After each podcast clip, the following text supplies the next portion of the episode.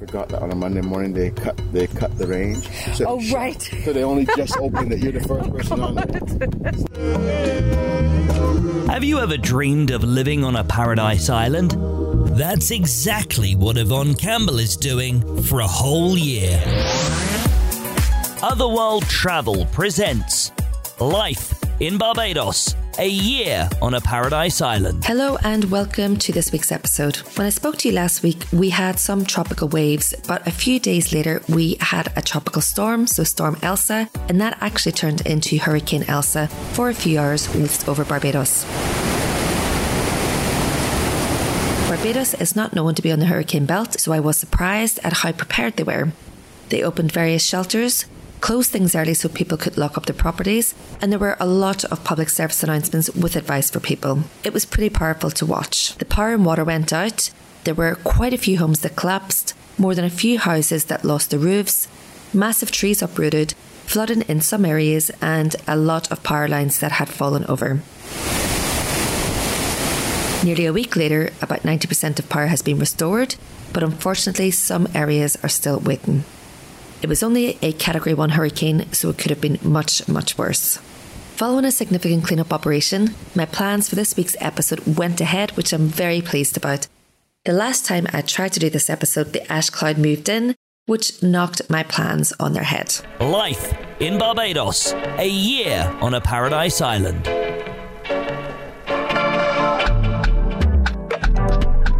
So this week I went for a golf lesson with Sean Edey, the only Bajan pro golfer on the island accredited from the British PGA.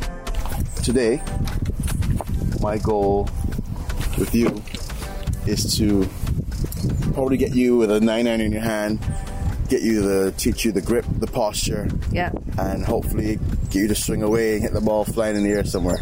We started out with an introduction to my golf bag, the clubs you would typically find in it, and what we would be doing today. I was slightly concerned that I would ruin the perfectly manicured grass on the stunning Royal Westmoreland golf range. Do chunks of grass often come up when people try to do it for the first time? Yes. um, the- Well, I get told off. no, the chunks of grass are called divots, and it is not a problem if you do it correctly. Okay, right. Um, if I hit a ball for you, you'll definitely see some grass flying if I'm hitting an iron Yeah. or a wedge. Next up was the stance and technique. Sean took time to show me some of the key elements without overcomplicating it.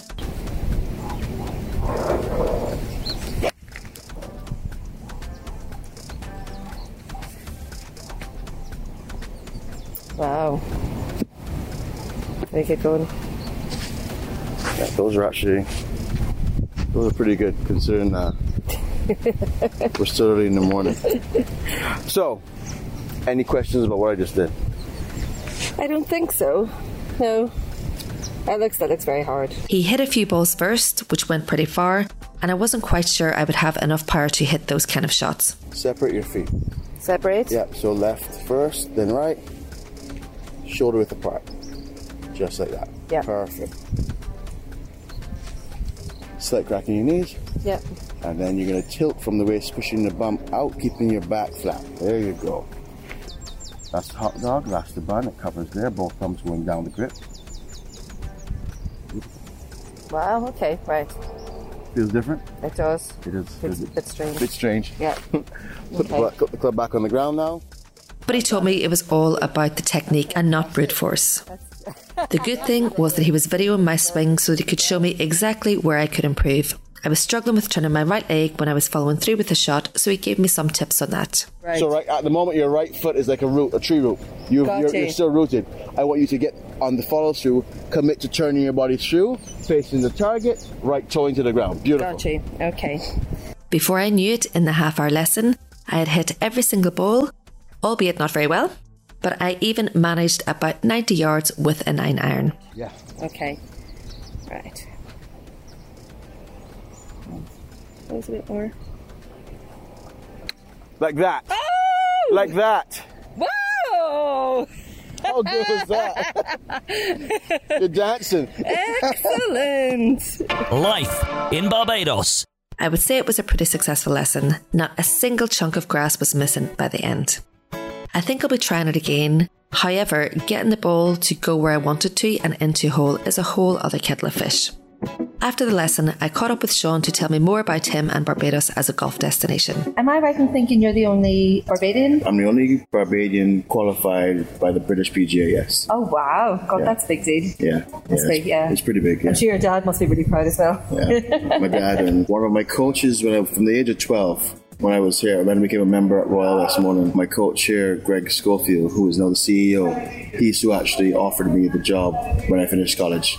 No way. Yeah. From that age. Yeah. Wow, that's yeah. impressive. Yeah, yeah. So So what about here in Barbados? Why should people come here on a golfing holiday? What's it got to offer? fantastic golf. When you talk about Royal Westmoreland, Sandy Lane, Apes Hill coming back on stream, you're talking quality golf, phenomenal weather, and pretty damn good service, to be honest. Right? So you're talking West Westmoreland has a high level of service, Lane has an extreme high level of service, and I'm sure that when it still comes on board, their level of service will be just as just as good as these two golf courses. And I bring clients here from um, New York, Miami, and they play all over the world. They give Barbados top top rating when it comes to these golf courses. See what you say about like high levels of service? What does that mean in golfing terms? Luxury. Right. Luxury. You can look around. You have amazing villas. You have beautiful, pristine, well kept golf courses. Nothing. Golfers love when the golf course is well is in great condition, great greens, and then they can actually stay on the resort and play golf for the entire week or however long you want to come for. It makes sense. It, it, it is actually it's an underlooked golf destination at the moment. I would say that it is. Barbados is pretty expensive. Right. But if you're talking about the top 1% and they're willing to pay for it, they're going to get what they pay for. And tell me about some of the courses here in the island. Like, which are your favourite ones? I'm not being biased. I work at Royal Westmoreland at the moment, and for me, Westmoreland is the best design golf course on the, on the island. Right. I haven't played Sandy Lane in a little while, but Sandy Lane is, in terms of condition wise, manicured, greens there are spectacular. So has probably the most breathtaking views. Right. So therefore, you have something, you know, each golf course to really look forward to. So can you tell me about? Is it the Green Monkey? Yeah, I've played it. Oh, Out Sandy Right. Can you explain about what the big deal is, first of all? And then, like, let me know. There's all sorts of rumours about how you can actually get on and play golf there. Can you tell us a bit about that? The big deal is that it is very exclusive. If I am correct, it is something like four thousand dollars for the tee time. Yeah. It, yeah, it's not easy to get on. Obviously, as a professional, being in the, in the game, I've been invited a few times to play. It really is a spectacular golf course. People want to get on it because they can't get on it. If you understand what I'm saying. Interesting. Yeah. Get explicit about Yeah, it. yeah, yeah, exactly, exactly. And if you, I mean, you can go play it. You just have to spend some time in a hotel. If, Right. you're, if you're willing to spend that sort of money on a hotel room, then yes, you can get on. So if you stay in the hotel, but Yeah, you get to you play can- the golf for free? no, not for free. You pay You four thousand dollars. Yeah. No way. That's nuts. Yeah. Wow. Yeah, Okay. yeah. And how do you think that matches up to like your favourite one here at Royal Westmoreland? For me, it is a, a longer course. It's, it's actually it is a pretty good course actually, and the, the difficulty of it really comes in the back nine. I play the back nine, and it, to me, this is very difficult. But at the same time, it's not exhausting. Yeah. So some golfers you play, you you play it and you just want to get off of it because it's just too difficult. It's difficult but not exhausting. Right. It's, yeah, it's just very nice golf course actually. Right. Yeah. And what about somebody coming here that might not have played golf before? So maybe their, their partner plays golf and maybe they're interested in getting started. Like any tips how they could go about that? So if the partner doesn't play golf and you're, say, the husband's coming to play golf on a golf trip with the boys and they bring the wives, wives can always come for a lesson here or at Apes Hill or at Sandy Lane. We're small Westmoreland, Apes Hill, Sandy Lane. We're all, all, all there are pros at each location Yeah. that offer lessons. But I think the good part about that is that Barbados is home to nice spas, nice hotels, lovely beaches. I mean, while the guys are playing golf, the ladies, there's nothing short the ladies can find to do. right? Life in Barbados. So this is a garage for your golf cart. Your golf cart. Wow. Absolutely, there you go. That's amazing. I know.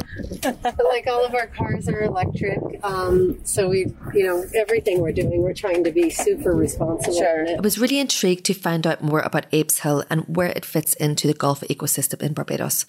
So I spoke with Kim Goddard of Apes Hill. So Glenn Chamandy came to Barbados like 20 something years ago. He set up CEO and founder of Gildan Clothing.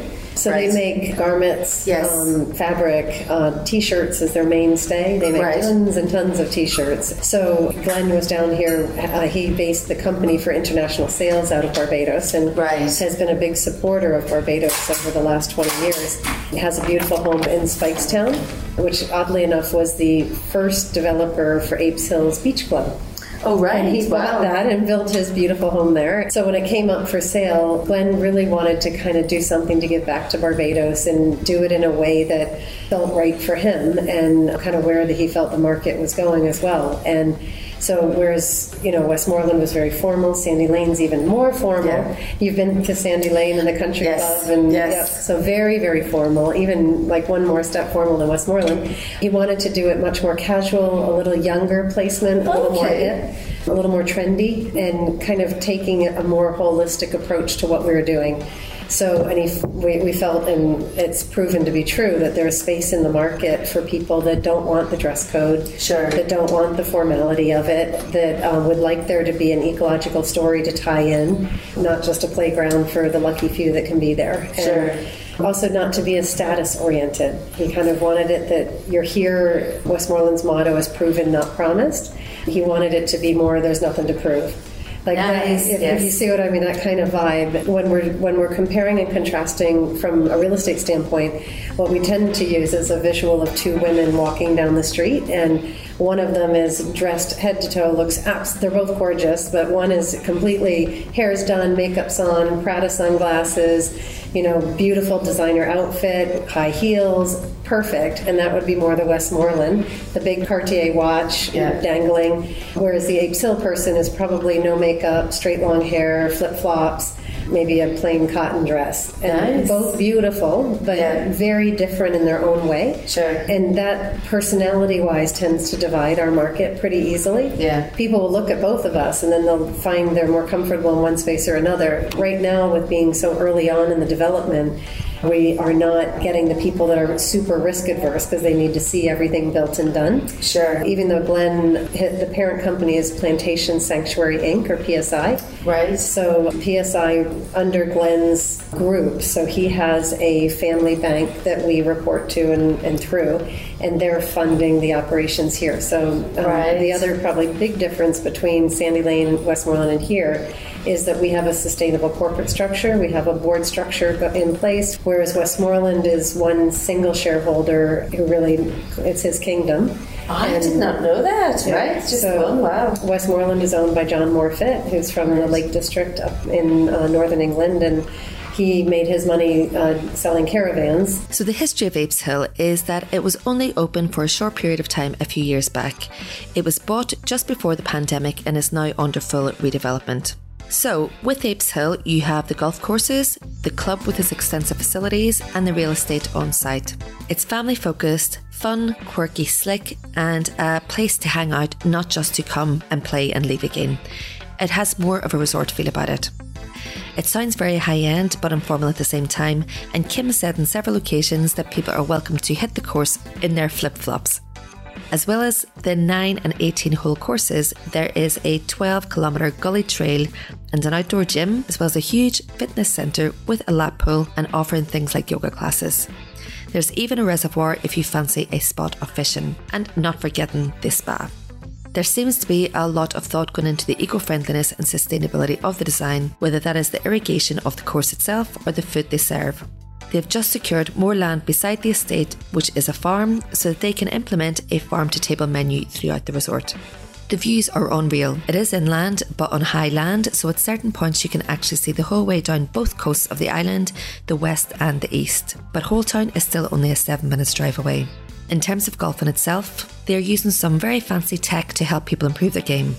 I love the special touches or thought that has gone into things like the toilets out in the golf course, the floodlit nine hole course so it can be used at night, the GPS tracking on the golf buggy so you can order a beer and burger wherever you are in the course and they will come find you and serve you, or the halfway house, which is halfway around the course, which has an outdoor kitchen, a sports bar, and a lounge with stunning views across the course.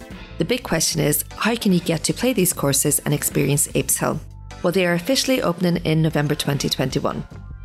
You either need to be living or vacationing at Apes Hill, and membership comes as standard for those lucky people. Facilities are open to the member, spouse or partner, children, grandchildren, and parents, making it a truly family affair.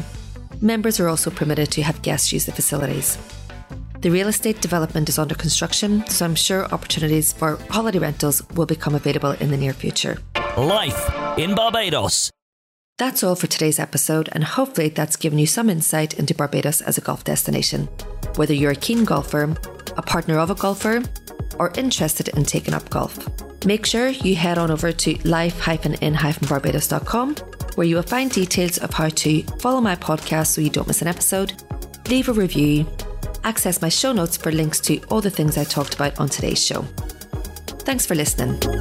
Make sure you follow Life in Barbados, a year on a paradise island. Go to life-in-barbados.com forward slash podcast.